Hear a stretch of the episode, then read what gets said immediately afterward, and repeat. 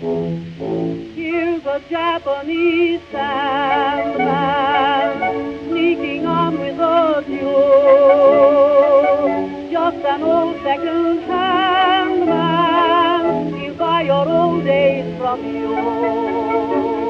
He will take every sorrow of the day that is through, and he'll bring you tomorrow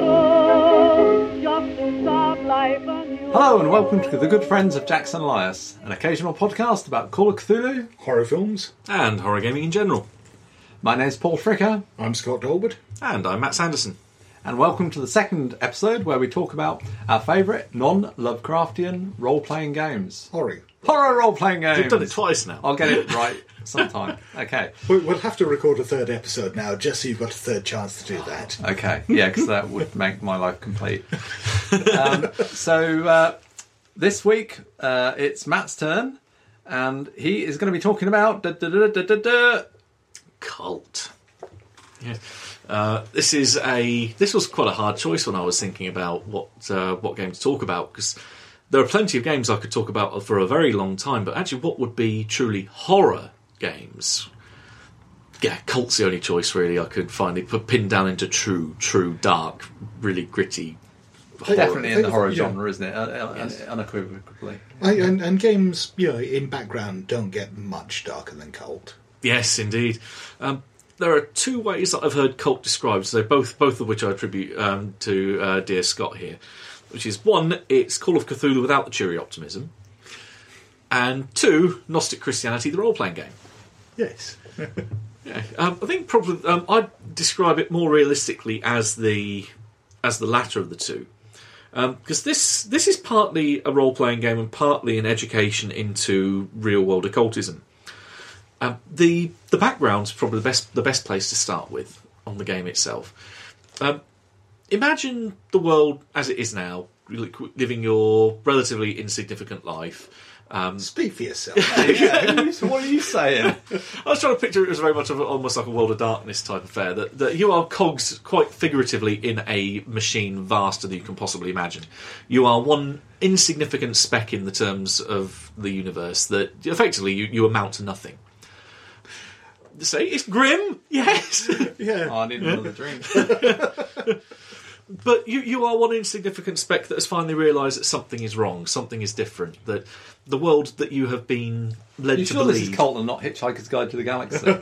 There's, there's no b- bulldozing of the planet in the way of an interstellar highway here, but 42 might be a significant number. You know, it's the total perspective vortex. yeah. Mm-hmm. But no, so you, you've realised that something is wrong, something is something is a lie. But every, everything you knew about reality, everything you knew about the world, history, everything has been crafted as this prison to keep you trapped from your true potential. So, so, so basically, it's like being 16. Yeah. if you put it like that, so this is the verge of your awakening. Yeah. Well, th- th- as a player character, that's not. You, you don't initially realise that, though, right? Or not? Uh, Is that generally, a if- revelation that comes about through the game? It, it, it, it depends on the campaign you play and the scenario you play. I mean, you know, the, the, that's the secret that's built into the background, but you know, how it gets revealed is, you know, it will vary from game to game. One way that the keeper can approach that, uh, I was going to say keeper, treating it as the Cthulhu game now. Um, one way that the GM can treat that is very much like how they'd handle the Cthulhu Mythos skill in Call of Cthulhu. That you can, in theory, you can have PC start with a knowledge of the lie and what what the nature of the world really is. But by default, the book says that you are experiencing this for the first time. That you are you are starting to kind of you've put your you've put your character on the map, and they're now exploring the rest of the board, as it were. That they're gradually realizing the extent of the lie and how it really permeates the the entirety of reality, and more so than they than they first realized. You know, if I remember correctly, uh, and correct me if I'm wrong, uh, uh, you know, most Kult scenarios start with the illusion breaking in some way. Yes. Oh, right. So you have some um, event that kind of lets you see through the veil of reality. Yeah. Yeah, they, they call it the illusion um, specifically because it, it's the world is a prison. That the the background of the game starts that there's humanity for all its all this talk of being this insignificant speck that amounts to nothing. That is entirely what the demiurge wants everyone to believe that they are. Um, Demiurge was a man or a being like like you, like me, like the woman who lives down the street. Uh, was just one amongst many, amongst humanity. But humanity, all individual humans were gods. They had the power to create the um, create universes. They had the power to alter and bend reality to their whim. They were ultimate god godlike beings of omnipotent power. Um, the demiurge rose to a position of power where he then cast down the rest of his kind and trapped them in the prison, and that prison is the world that we see around us. We are mere echoes, shards of our true potential, locked within this prison, bound and gagged. And So the kept- demiurge kind of ascended to the role of god. yes, but, but a false Demiurge god. meaning what? No, it's, it is that another term. It's another term it- for it's, God. Yeah, it's, it's certainly a name that comes out. Well, not not for God, but it's it's a name that comes out of Gnostic Christianity and a lot of kind of Christian mysticism uh, as this false creator image, uh, the, the, this false creator role. Um, yeah, there, there, there were different variants of early Christianity whereby you know, it, it was um, you know exactly as Matt said for the background Kult, or that um, the you know the, the, there's you know there's still a true God above everything else, but there's this kind of interloper in between that you know uh, is, is sort of trying to deny us our connection with God by pretending to be the creator of our realm. Yeah, so the, the demiurge created in his infinite power and wisdom compared to everyone else that he'd imprisoned, um, created what was known as the machine. Um, this vast, complex, well, as it says, machine um, that keeps humanity imprisoned. Well, and, and gives us the illusion of life and death and rebirth. And Yes. yeah. I mean, I know it's not, but that just sounds like the Matrix. Well, the Ma- to an extent, yeah. it is. Well, the, the, the, the Matrix was inspired heavily by Gnostic Christianity. Uh, but yeah, it it had been around for a few thousand years before then. Yeah, just a few. Yeah. But yeah, there's um, particularly um, as Neo says in in the second film, that say life and death. They're all just another. They're all just another level of control. I mean, death itself is an illusion.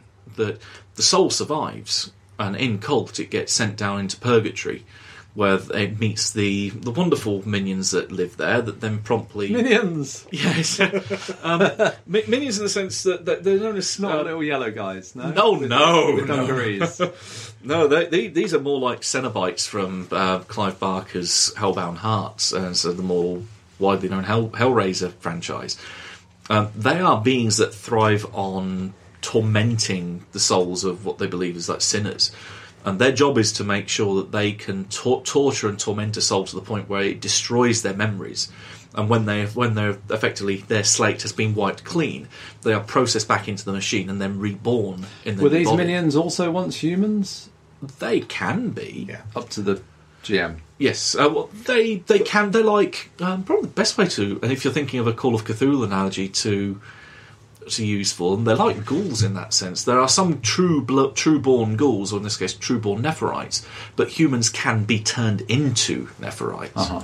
Again, you know, much like the Cenobites from uh, from Hellraiser, Mm-hmm. they, um, there, there's a book that was published. Uh, what the pur- is it? Purgatory? oh, the Purgatory Source book. Yeah, the Purgatory Source book, which um, actually outlines a whole bunch of different Nepharites, their backgrounds, and how they came to be, And, Uh, the conspiracy that acts amongst them and so forth. and, and the realms that they, they sort of govern. Mm-hmm. Uh, yeah, it's, it's a fantastic book, great, you know, uh, uh, great source material, and yeah, lots of gameable stuff in there. Mm-hmm. It is fucking impossible to read though, in terms of the layout. yeah, you, you stole this point from me in the hot war. Um, in the We'll, hot we'll war come on episode. to layout though. I think in a bit, won't we? Yeah, I think now now's probably actually a good good time Oh, to mention it while while we're here. Might as well go off on tangents and then jump back again because there's so many different aspects in Kult. Um, the one thing about the game that makes it quite unique in that perspective is its artwork and how the game's laid out. I mean, all three editions to date have a very different feel to them. Mechanically, editions two and three are identical. The third edition is just the second edition uh, rulebook reprinted with two of the Magic Source books bolted into it, but the artwork itself is very different.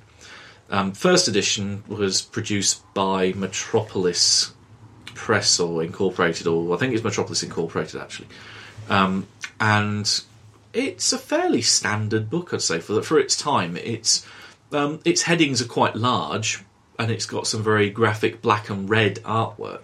It's got a great cover. Oh yes, and the angel being ripped apart was like they almost almost been crucified, struck, hung, and then torn apart by these. Yeah, that's the one I remember. When you showed me your third edition copy, I'd never even seen that before with the black and white cover. Uh, Yeah, that's that's second second. edition. oh, is Yeah. that second edition? f- okay. um, yeah. third third edition Beyond the Veil has a black cover with a hand reaching up and grasping um, this backwards sigil. K. Yes, Yes, that was it.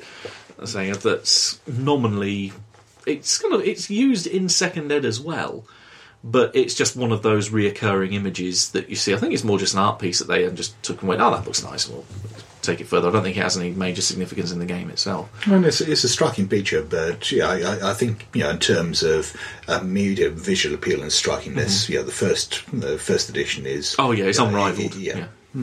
That's the one I remember. Yeah. Yeah, it definitely sets the tone better than the other two as well. When did that come out? When did the, when did the game first come out? Mid-nineties, I believe. Something like that. Yeah, I mean, it, the, Mid-nineties? it- it's, it's originally a Swedish game, uh, it came, uh, and it was translated into English a few years after it came out. Uh, but yeah, I think the Swedish edition came out in the early '90s, and it was about mid '90s when Hmm. when the English translation arrived. Yeah, so that, that, so that was done by Metropolis, quite aptly named because considering Metropolis is the one true city from which humanity sprung. Um, in the back, in the background of the game, that is. And out of the real world. Yeah, of course. but yeah, the I said the predominant feature of the artwork there is that it's all the text is either red, all the headings are in red generally. Um, all the t- uh, main bulk of the text is black, and the images reflect this whole black, red, and partially white in some instances, using the colour of the page throughout. Throughout, it's those three colours really do strike the whole feel of the game. Then, second edition is a wonderful piece of mind bending artwork. Um, a lot of the artwork that you find when you flick through, as say Paul was having a look earlier, there are lots of small images dotted here and there that um, follow the width of different columns of the page, and almost exclusively, almost all the artwork is derived from the Kult CCG because Metropolis did a um, card game based around um, the Kult universe, um, which, if you can find it, it's a lovely it's a lovely game where you you effectively build a um, what they call the Terrakium, which is an art, um, one of the major artifacts. I seem like to the- recall you bought a suitcase full of it at Gen Con the other year when we were there. Yeah, especially with uh, this is random aside. um, An we went to aside Gen- within an aside. yeah, an aside within an aside. It's yeah. asides all the way down. we had um, we had a couple of days where we were wandering around the trade hall, and I wandered up to one stall that had on one side of the stall they have a huge array of second-hand RPG books, but then on the other side they've got a whole load of CCGs. And I was wandering around looking mainly for VTES stuff, the vampire card game, the Vampire: The Eternal Struggle. Thinking, have they got any of the expansion? The, the last one I'm looking for, something that has all the good cards, and so um, Keep, Keepers of Tradition, that one's called. But um, the girl behind the counter kind of caught um, caught my eye as if to say, "Ah, look, you're looking for something, aren't you?" And I thought, oh, great! Now I'm going to get a selling speech come my way. What What's the first thing I can think of that would basically say, "Oh, you, we haven't got it, sorry," and then I can extract myself from the situation. I said, "Oh, you haven't, I bet you haven't got any of the Kult CCG." I said, "Oh no, we, I think we've got a few boxes." Hang on a minute, you said boxes, right? So I've wandered down the aisle, and She got you. there, lo and behold, she has the original base expansion, uh, the base card game release. Um, I think I must have picked up at least two or three boxes of that, trying to complete um, complete my core collection, which I still haven't done. I'm still about five cards missing. Um, but then she also had, lo and behold, sat there three boxes of the Inferno expansion for twenty dollars each. When I paid for my dollars a box. twenty dollars a box. I paid 180 quid when this came up um, from an Australian seller about five years ago to get a box of Wow. Inferno. So that they, you, there was probably the small breaking of the sound barrier as those got put into my bag, saying, "Yeah, here's my money. Take it, take it, take it." Yeah, it's weird some of the stuff at Gen Con that you can pick up. But it's like you kind of think there's so many gamers there that anything that's desirable is surely going to get hoovered up. But you go mm-hmm. around and there are things like that around that you can find. It's remarkable. Mm-hmm. Yeah, just I couldn't believe my luck. So yeah, that that, that little section of the stall promptly got got swallowed into oblivion. Hmm. Did you end up paying more than that? Hundred eighty dollars on, uh, hmm? the- uh, on Excess baggage. No, because I got it back in Paul's suitcase instead. Did you tell Paul about this ahead of time? I just got back. I've got no clothes or any possessions, just a load of bloody cards. But yeah, that, that that did complete my Inferno set. Thankfully, and I'm slowly selling the others off um, off on eBay every so often when I find myself in dire need of cash.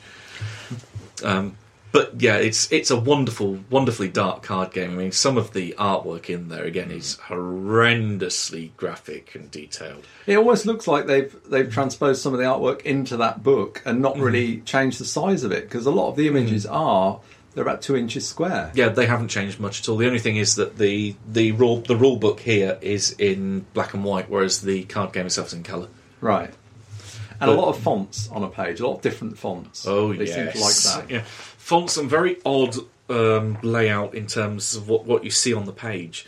Um, they have, in almost in reminiscent of Sense of the Sleight of Hand Man, they have a huge white bar that is a complete waste of space that runs across the top of the page, whereas in um, in their campaign it runs down the side of the page that they use for putting sidebars in, but so relatively few of them. In this, it's where they put the title of each chapter and then the occasional um, the occasional page number, so that you can use it as your and guide. lots of pictures like there's a picture there. Oh yeah, very occasionally that this, it fills with something in there where it's not just white So space. does that make it quite difficult to read through? I mean, if you use that copy as a, as a reading copy, yeah, this, this is my reading copy. Um, it's it's not. I wouldn't say hard. To, it doesn't make it harder to read. compared to some of the other Kult books, it's an absolute breeze. Oh yeah, this is e- this is easy. Um, but then their indents on where paragraphs start are, for instance, like halfway along the line. Um, they open up with a fiction section or interspersed with little vignettes that are written in a in bold italicized um, font, and then each first uh, first sentence of a new paragraph in a particular chapter is in a larger text that's almost like an Arial font, and then it cuts to Times New Roman after that for the rest of it. all right, Yeah, enough layout talk. But, but, but like I said, no, no, it's important that, that, that uh, Oh, but- people should know that Matt is a layout guy. So uh, Yeah, I, I used to work in DTP for a couple of years, so this this is definitely my bag. yeah, But but compared to you know some of the other books they put out, I mean, this has got the advantage for a start of being black and white. Yeah, Um, Yeah, yeah. Because with some of the other books, they went to town with the fact that they could do full color pages, like Uh, Purgatory. Yeah, like Purgatory and like the Magic books. Oh God, you you bought one of those long to a previous session that was Yeah. virtually unreadable. Well, well, you, you've got you've got things like silver or gold text on a black background in very thin, spidery fonts, and or complete a completely bronze background with very thin white. Yeah, that was one of the. Yeah, I think that that's was the what time, you bought along, right? Yeah, that's the time. The time and space book. Yeah, yeah. That, that, that's just sadistic. looking at that. Laid out by a madman. but yeah, it's but roughly follows. Otherwise, apart from the color scheme, follows roughly the same kind of style as the core rulebook. Um, but Purgatory, where we're coming full circle back to to that again, it's it's a book lit in the sense that you don't read it with in the traditional sense that the spine goes um, vertically. You read it so the spine is horizontal, and you flick the pages away from you. What? So that you seriously, yeah, you, you flick it so they're away from you. The whole thing folds up so that the front cover interlaces with So you part read of the it back in- cover. Okay. So then you open it, she's pulling it away from you so that the spine is horizontal. Um, it's uh, stapled because it's not very big. Right. And then each page, um, the text is printed over the top of a Rorschach print. So it looks, it is a horrendous, usually in vivid red on brilliant white, or in other, in other stark contrast. Um, again, the text goes in very odd patterns with different fonts, with um, indentations being crazily far along lines, um, narrow sidebars going down one side of the page that talk about one thing, whereas the bulk of the text is then talking about something else. I mean, th- th- this is is thematically very appropriate because the book is all about inflicting suffering. very much so. and it's it's also um, the book itself paints a wonderful conspiracy picture of some the the intricate wheels within wheels dynamic that it pits against all the different factions within the Kult universe. But then you read the stats and those things, and it's impossible for any player character to interact with them. Um, it's you, you even look at the dice. Well, they've just inflicted several fatal wounds before I've even looked at it. Well, it's not lot like a lot of Call of Cthulhu creatures, though. I mean, they've E- got even more, of. even more so though. At least some of the gods have a chance of failure. Well, But yeah, I I mean, this is fairly standard for Kult throughout in a lot of ways. Um, Kult, Kult is an unusual game in that respect, in that i- it's it's both a horror game and very much an action game. In that it sort of once you've broken through the veil a bit, it sort of does expect you to tool up with things like automatic weapons and rocket launchers and so on, because this is the only way you can actually stand up against a lot of the creatures. Yeah, it is the only way you can do it. Um, yeah, if if you breathe through, I mean, there have been a number of supplements published throughout the years, and Metropolis, Metropolis is yeah. both a great and a very frustrating supplement. And it, it, it's great in that it kind of outlines the one true city, and there's some some fairly cool and creepy stuff that goes on there. Oh, the occasional moment, yeah. But on the other hand, a lot of the encounters that are described are just these really vicious combat encounters where you will suddenly encounter something that, you know, unless you got heavy weapons, will just tear you into little gobbets. Mm-hmm. And all of them have a hatred for humanity in a very various different reasons and manners that are all completely legitimate, but it still turns into oh they hate you and he, they initiate they initiate yet another combat. does that work okay then? I mean, I mean, is, do you feel that the combat heaviness of it goes with the That's this is the game? It's, this is why I say I had a little bit of trouble trying to decide on it as being my whole, um, being my game to pick here. I love the setting. Yeah. The mechanics, unfortunately, suck donkey dick for fun and very little profit. That it's Well, to be, to be fair, donkeys, you know, even even you know, even the ones that give rides at the seaside don't tend to earn that much. yeah, and especially they wouldn't even get much fun out of fun out of being. Oh no, it's it's it's terrible. Really, the um, to give um, a a couple of Let's not examples take worth. this analogy any further. No, Right, to, continue. to give to give a couple of um, references back to some foreshadowing that I mentioned in previous episodes, where we talked about skills, for example. The skill list in this game is monumental. Yeah. Um, where you think of original, the go not original, going back to sixth edition Cthulhu, where you've got skills for kick, punch, uh, or fist, grapple. Yeah, Yeah, yeah, yeah. Times that by about ten, and then you've got the various different skills for Really? Cult. Yeah. it's things like chain weaponry, whips, um, blunt objects, um, knives, swords. If, if you can think of a individual way to categorize a weapon, it's there as a se- as a separate skill. And, and not just weapon skills, but all sorts of other skills are broken down in that same Yeah. way. And is there like a, a skill tree, or is it just all? No, it's a skill list. Yeah, it's a, a skill, it's a skill. list. It's a skill list, but it does have different ways that it's categorized, rather than being like a tree. For instance, They're- the heavy weapons section in Well, they're, particular. they're associated with stats, aren't they? Each, Yes. each skill is associated with a stat. yeah. So it, it is fairly traditional style mechanics Very. in terms of the It starts off as a traditional style. just just with a lot of skill Yeah, options. Yeah, I, th- th- this is one of the things that I mean. I, I, I've I've run two Kult campaigns, and yeah, again, you know, like Matt, I love the background. Um, but the thing that put me off running Kult anymore was the fact that the mechanics are so cumbersome, uh, particularly once you get into combat. Um, Oh god, yes. When you you know, for, for, for, for my tastes, when you've got a horror game, you know, combat should be, you know, something, you know, very fast, very brutal, very scary. Um, uh, you know, quite a visceral experience. There, there's something quite plotting I find about the mechanical resolution in Kult. Right, so you kind of stop the game and play a combat. Yeah, it's, Uh, it's not so much stop the game and play combat; it's play every action. Yeah. Um, Uh, I, and yeah, i- i- it's needlessly fiddly, it's needlessly granular, um, and it, it, it sucks the energy out. I mean, it's still you know dangerous and threatening, and you can do some cool narration in there, but it just takes so long that the energy dissipates. But other, I mean, if you were doing a, a I don't know how it supports social conflicts, I can't remember. But if you're doing something else, then it doesn't have that level of. No, No, it, it, it tends to be a, sing, a single role. Yeah, nor normal actions are fairly relatively well handled. Um, uh, it's at its core, you're rolling a d20. It's not a d20 skill, dear listener. Don't worry about that putting you off. Um, the, you roll. Some people like that, Matt. I, I, I, I just don't know how. um, you roll a d20, and you compare the number that you roll against the number on your sheet. The idea is you're trying to roll under the number on your sheet. So, like Yeah. percentile in Cthulhu, you're trying to roll under it. Yeah. How much you pass by affects the degree of success. Okay. You compare that to a chart depending on what type of um, action you're trying to do. For instance, the, one, the one I've got in front of me says like an investigative ability, a mobility maneuver, or So I passed by ability. five. I needed 15, I rolled 10, so I passed by five. Yeah, in which case that would be a normal degree of success. Right. Um, it goes from one to four being acceptable, five to fifteen being normal, etc. Up Yeah. the skill. Generally, you're looking for something pretty damn. You want to pass by as much as you possibly can. Sure.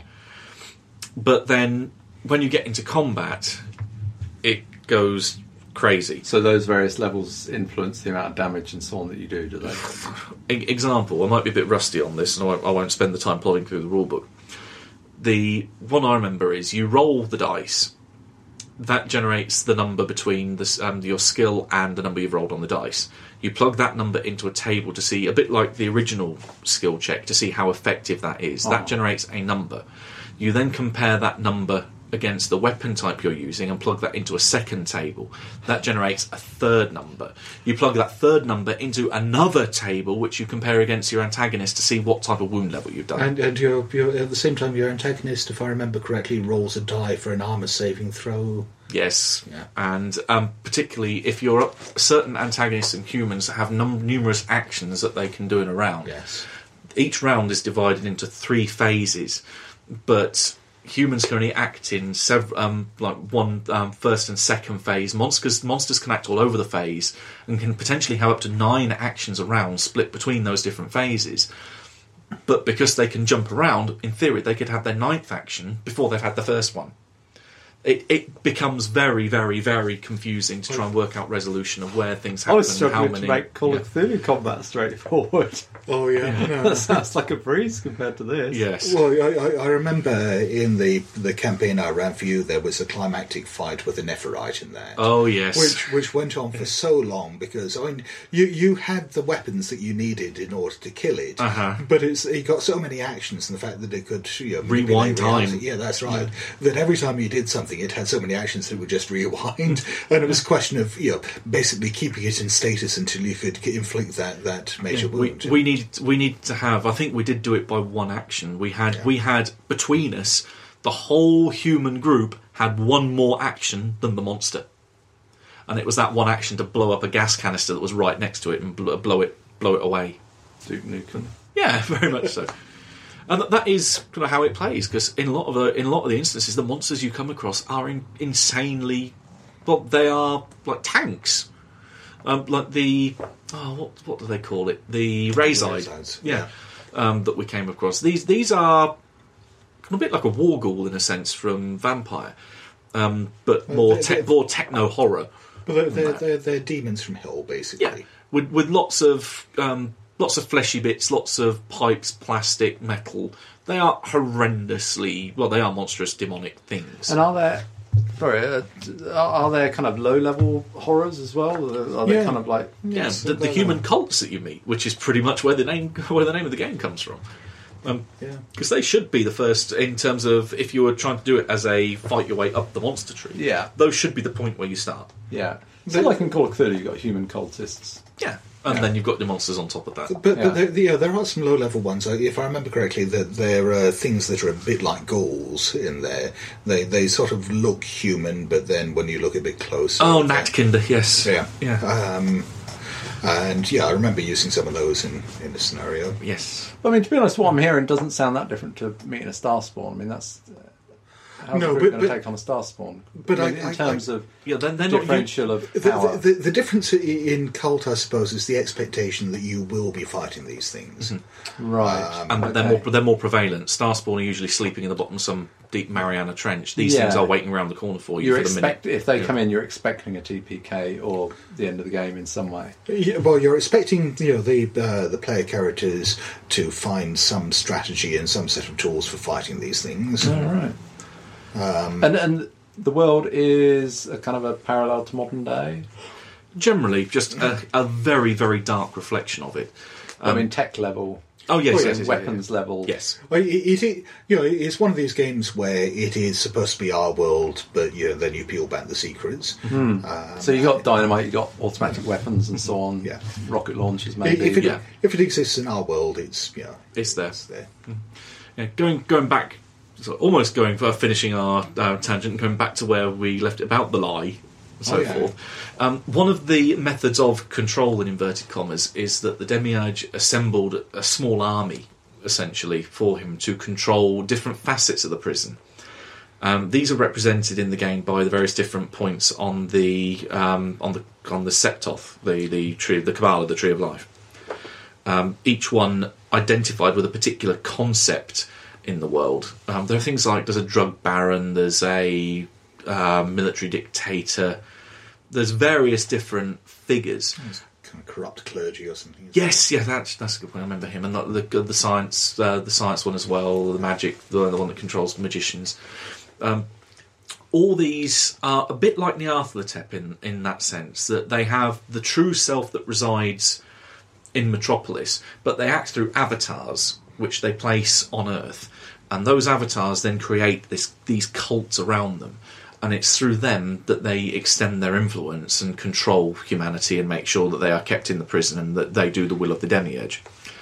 On the flip side of that coin, um, the demiurge has, I think, what was one point probably could be considered his either counterpoint or his second in command, Astaroth. Yeah.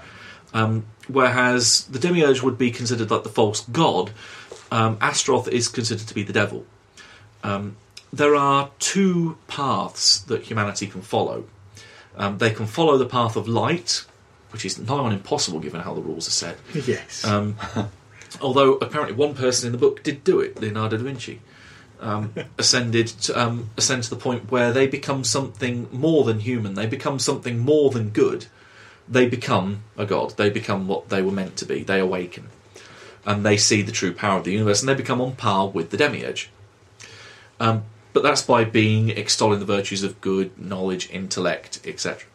If you go down the other route, you're going towards Astaroth, which is the, dark side of the dark path, um, which is reveling in what every good PC does best, which is killing shit, blowing it up, and and so forth. and, and general decadence and corruption. Yeah, it's But, but but I mean, one thing that makes Kult unusual in this respect, um, and and th- this is the thing that really pushes it, if I remember correctly, towards the left-hand path approach, uh, is the equivalent of sanity loss. Oh, yes. uh, i in this. Um, so experiencing or seeing bad things as well as doing bad things pushes you down towards that bad path. almost Right. almost So- by default. So, so you know, you're you're being pushed into your know infernal realms just by the stuff you're seeing and experiencing. So that that mm-hmm. is kind of stripping away your humanity or sanity, whatever the parallel is, and that's making it easier to take that kind of path of, of of evil. destruction. Yeah, Yeah. yeah. I mean, if you wanted to rise above that and ascend it, you know, it becomes that bit harder because you are wading through all this this kind of psychic muck. Yeah, which constant which constantly damages your mental balance and drags you back down towards zero again. Um, so going the, the light path by reading the mechanics is almost impossible. Yeah. You you can't do it as a PC because the minute you try and interact with the game, the game says no, here's another SAN loss or the equivalent thereof. Yeah. Um, you can only really do it as a I think maybe a storytelling exercise. I think is the only way you can do it. But um, if So, you so is there a, a, a parallel to kind of sanity or humanity? mental balance. Mental Yeah, that's, balance. That's what they, that's what they call it. Yeah, If, if you but- get extremely high, say light side. If you go extremely low, left hand path, dark side. Yeah, I mean that, that's the difference between something like you know, uh, sanity and, and mental balance, because mental balance is the scale that goes down and up, um, and yeah, it, it, yeah, it does have those those kind mm-hmm. of uh, elements of humanity in, in games like Vampire and Sorcerer and so on. Mm-hmm. Um, so, can, what would push it up then? Yeah, performing kind of selfless or altruistic acts, acts of mm-hmm. self-sacrifice, uh, devotional religious acts, meditation, that kind of thing. Yeah. Yeah, but so then it's like anything negative that happens will automatically pull you down, pull you and start sliding you down. Yet conversely, for when you hit certain milestones, either like plus or negative seventy five, I think it is, is when stuff starts to happen where you both, depending on which route you go, you still experience the same physical changes, but then it's just how they manifest. Yeah, because you, I mean, you basically start breaking through the veil. You know, spontaneously start becoming more godlike, but this changes what you appear like to other people. I, one of my favorite you're- aspects. So, oh, sorry, go on. Yeah. You know, uh, um, one of my favourite aspects is the fact that yeah, you you end up with this kind of shadow self. Oh, of, yes. you know, stalking you. So if you be, you know if you go very high, low down the negative path, you end up with, with sort of the good aspects of you splitting off into another entity that then shadows follows you around. Uh, You know, and be- becomes almost this this you know uh, antagonist that's made up of you know the parts of you that just don't fit anymore. And similarly, if you ascend you know way up into the light, you know the the, the evil parts of you split off into this kind of demonic entity. Oh, nice. And y your last stage before you finally awaken is you have to defeat this other half. Which, especially if you go light side, defeating it, in fact, is actually one of the criteria where you'd lose mental balance. So, as I say, you do it almost impossible. Um, but yeah, also the point. I think also one of the main things that makes it almost unplayable after a point is that after you reach mm, negative fifty, you are clinically a sociopath, regardless of whichever route you've gone down. You are completely and utterly insane. I- Whichever one you go for, the good Yeah. one or the evil one. Either both. Is it, so, is is a choice in how you act in the game which will take you towards one or the other? You can make a conscious choice, but it's how it's how your environment affects you as to what will ultimately determine what your mental balance ends up as. yeah. Right. I, and and also there are physical changes as well. Uh, so if you start going down the the negative side of mental balance, you start physically changing and becoming more monstrous. Right. Whereas, So you're kind of changing into it to put it in basic form. You're either sort of turning into a demon or an angel. Yeah. yes, very much so. Pretty much. Yeah. Yeah. So the normally, Except, except you don't want to meet an angel in Kult. No, I don't particularly remember that. Yeah, the you angels really- are pretty scary. you really don't want Kind of like um, in Supernatural, the TV series. Um, Yeah, except a bit more um, animalistic. yeah. I was thinking kind of almost um, pandemonium uh, kind of level there. Oh, Yeah, well, maybe maybe not quite as uh, kind of visceral and, and uh, alien as some of Raphael's creations in the books of Pandemonium, but very, very evocative of the same kind of thing, though. but it did. Rem- yeah, But- when but we yeah, talked to more- Raphael about his game, that did remind me of um, some of the angels that um, we encountered in Kult when you were running it, Scott. yeah, the kind of screeching harpy type things. Oh god, yeah, that's well, right. some hu- well, obviously not. I was going to say hum- some homeless guy in his house. So that's a bit ridiculous. It was some guy in a in a kind of rundown house just watching a TV or something, and he was an angel, and we went in, and it was all very. I remember that being very macabre and um, Yeah. creepy. But but you know, I, I seem to remember at some point you ended up in uh, the, this kind of secret asylum that had been set up for mad angels, the, where where someone had started letting them out, and that was you know getting extremely dangerous with you know. j- j- just this strange underground complex filled with the, the screaming you know, cries of these deranged angels. Oh, I think there's a there's a great strength to that in um, as a as a player. Um, you know, it, it- it's as much as I like Lovecraft's creations, they are um, creations. They don't kind of hook into our kind of um, you know culture like angels do. Yeah. You know, we, we've heard about angels and, and, God and Christianity all our lives. Um, so to have some have a game that sort of plays on that, it's much like watching The Exorcist or something like that. It kind of plays on those um, very kind of uh, culturally embedded things. Yeah, I, mean, I, I, I love the use of religion in role playing games. Um, I, you know, per- personally, I, I have you know no religion of my own, but I find you know exactly as you say the um, the, the the kind of um, It's very evocative, very yeah, the, yeah, the, the, the imagery that goes with it. I mean, it, you know, there's powerful associations. Um, and yeah, uh, uh, and, and it becomes especially creepy when you know, as in Kult, you subvert those.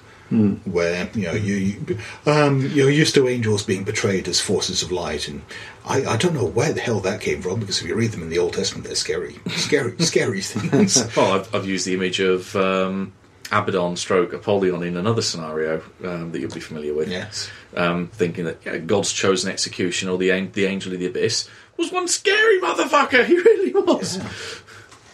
Yeah, just look at what happened to Sodom and Gomorrah.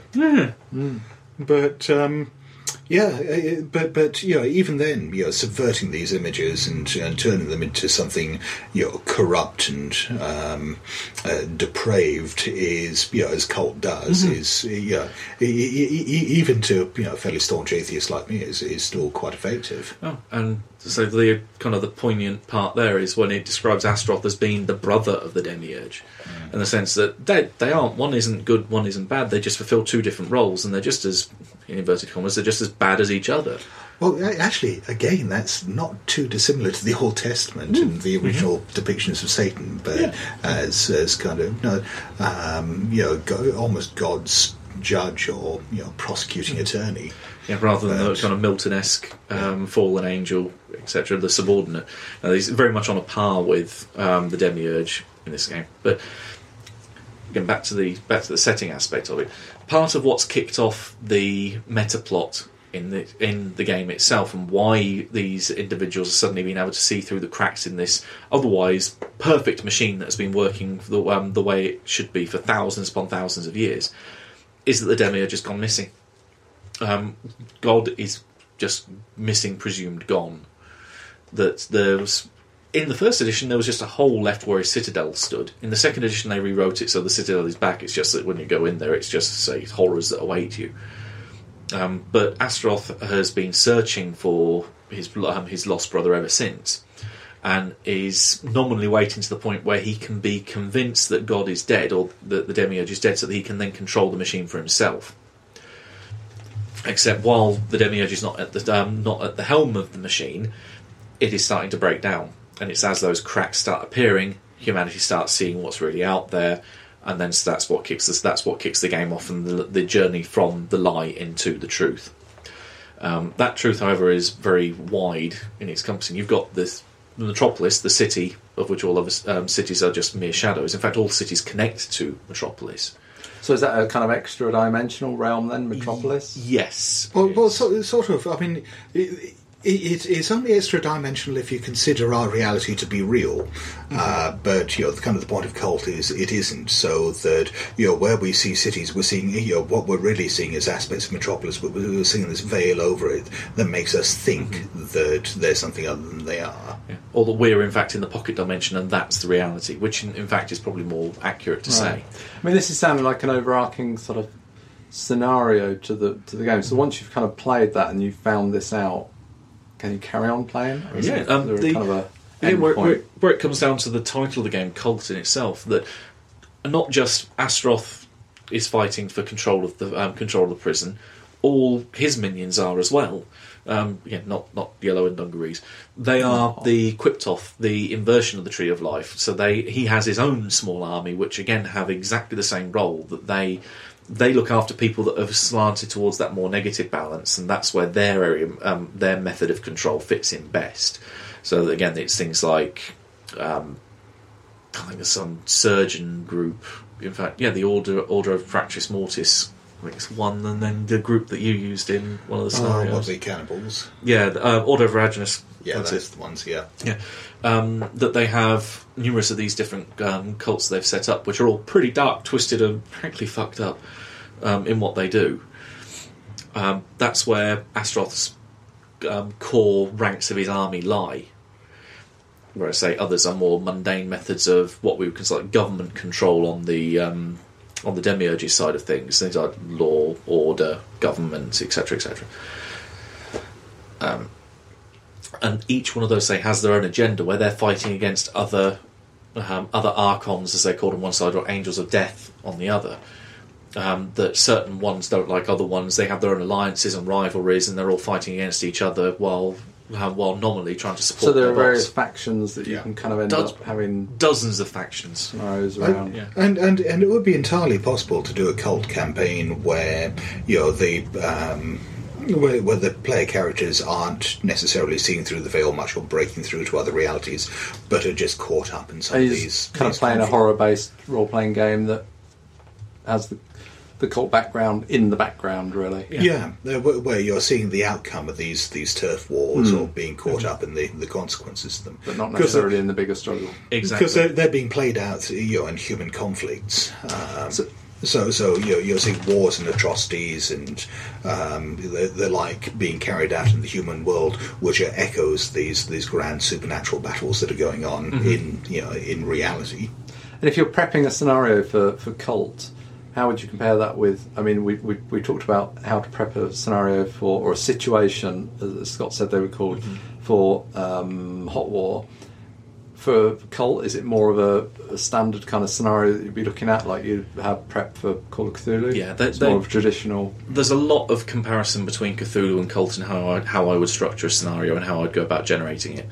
Um, particularly, you'd be looking at that over that moment, that bang moment that brings you into that conflict, which whatever guise that conflict takes. or the moment when they see through the illusion for the first time and realise, oh, hang on a minute, there's something odd out there. Yes, we're not in Kansas anymore. Indeed. But also then because the the actual universe itself for Kult is so vast that there's more than just that you can look into.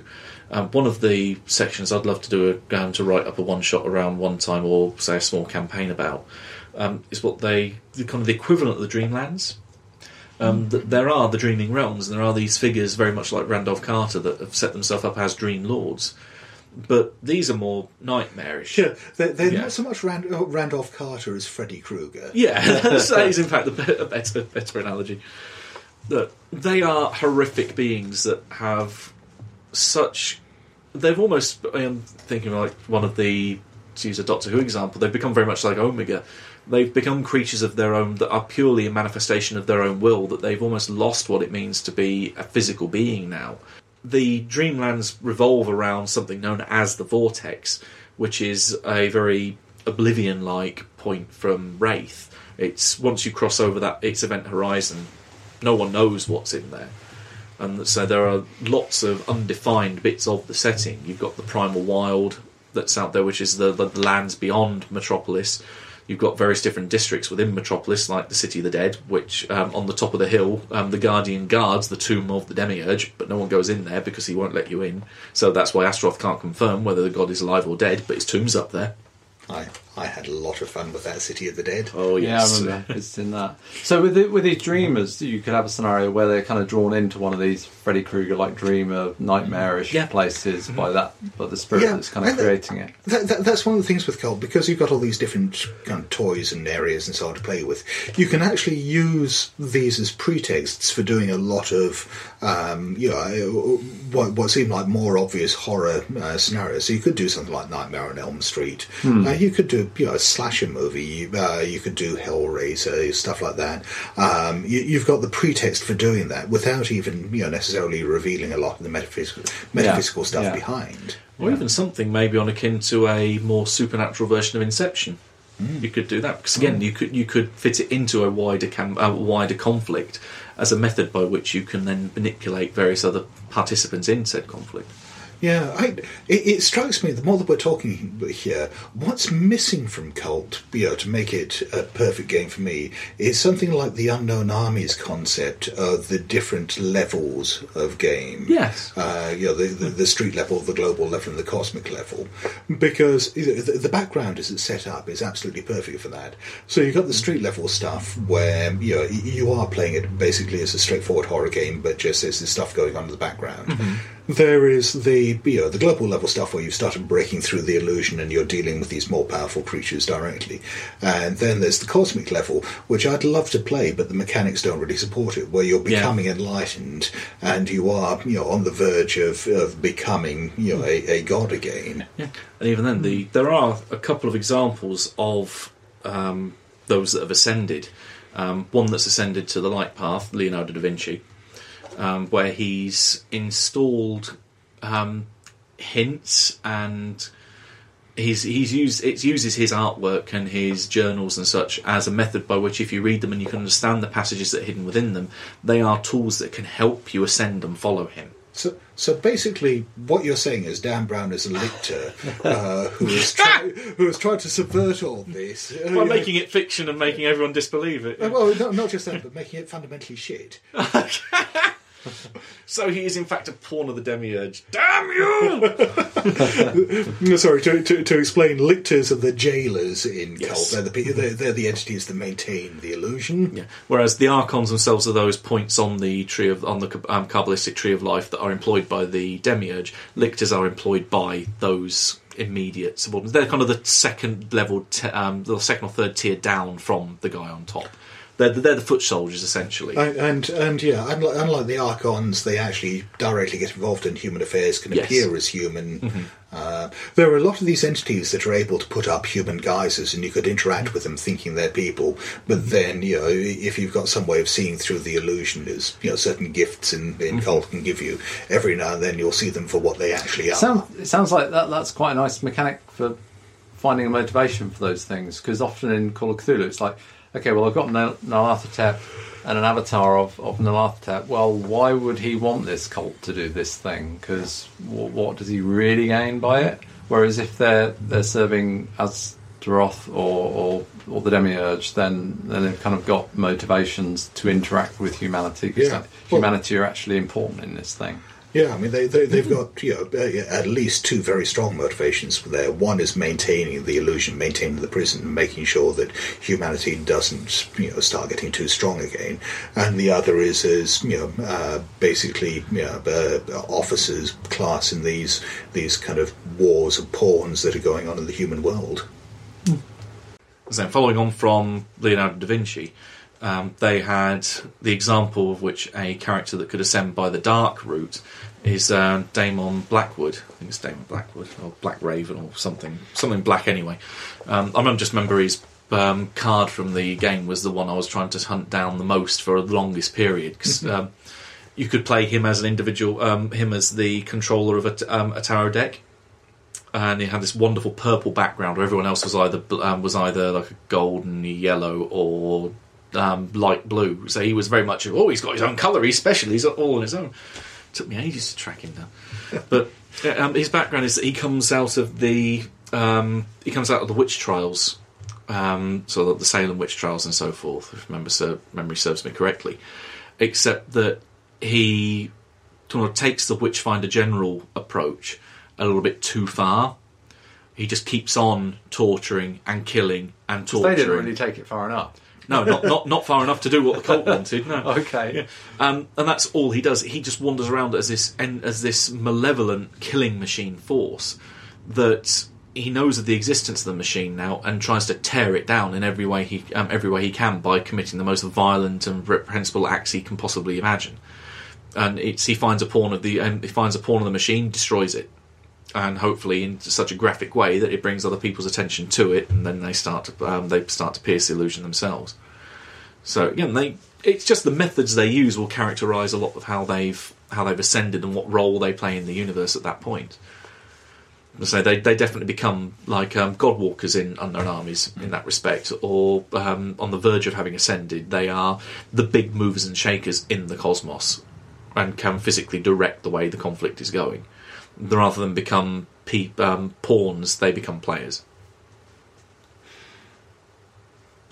I think that pretty much covers. So, f- thinking in retrospect, so well, well, we've had a certain degree of um, things to criticise the game over. Say it is still, I believe, is one of my favourite games. Say the setting is amazing. It is unparalleled in its depth, its intricacy, its detail. Its perversity, its sheer bloodiness, uh, unpleasantness. Yeah, it's like all amazing things, and even even down to the production values of the books, and that they are unique, they are graphic, they are mind-bendingly horrific in a lot of instances to anyone who does DTP. Yeah. But uh, it's the the system. I think is is the one thing that lets it down. Yeah, I, you, I after the the last episode we did on Hot War, I'm I'm now thinking, you know, with all the different factions involved there, uh, You're trying to take this over as well, aren't you? I, I, I, I'm thinking, you know, a, a, a very kind of odd Hot War game where you're actually playing Archons. I see. I, I would be thinking of it as you could run it as um, run it with unknown armies mechanics because uh, the two have a lot in common, as you said, with Yeah. setting up with the tier system, and you're you're ready to go. It'd be fine with BRP. Uh, And the one true game comes. comes That sounds like a good point to wrap this up. Indeed. yeah. But yeah, so Kult, that's the one that got my vote. Right, and so wrapping up, you can find us on our usual spot, blasphemoustomes um, dot com.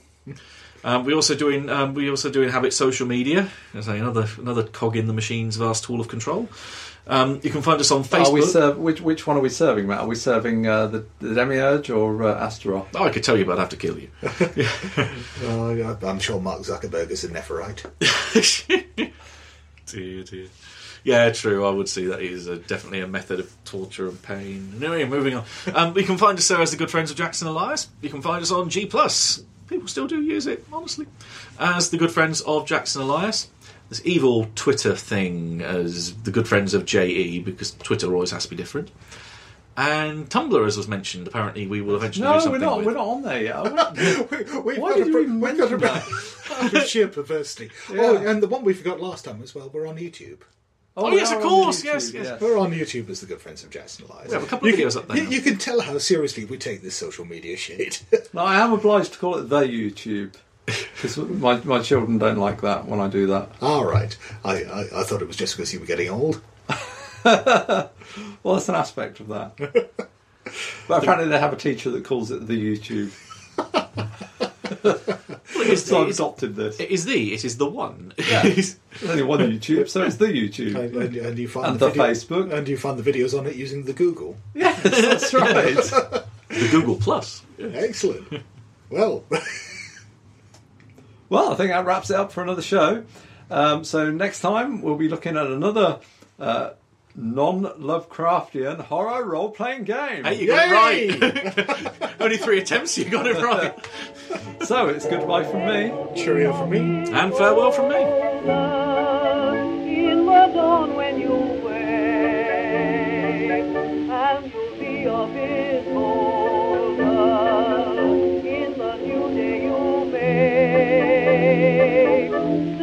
Japanese.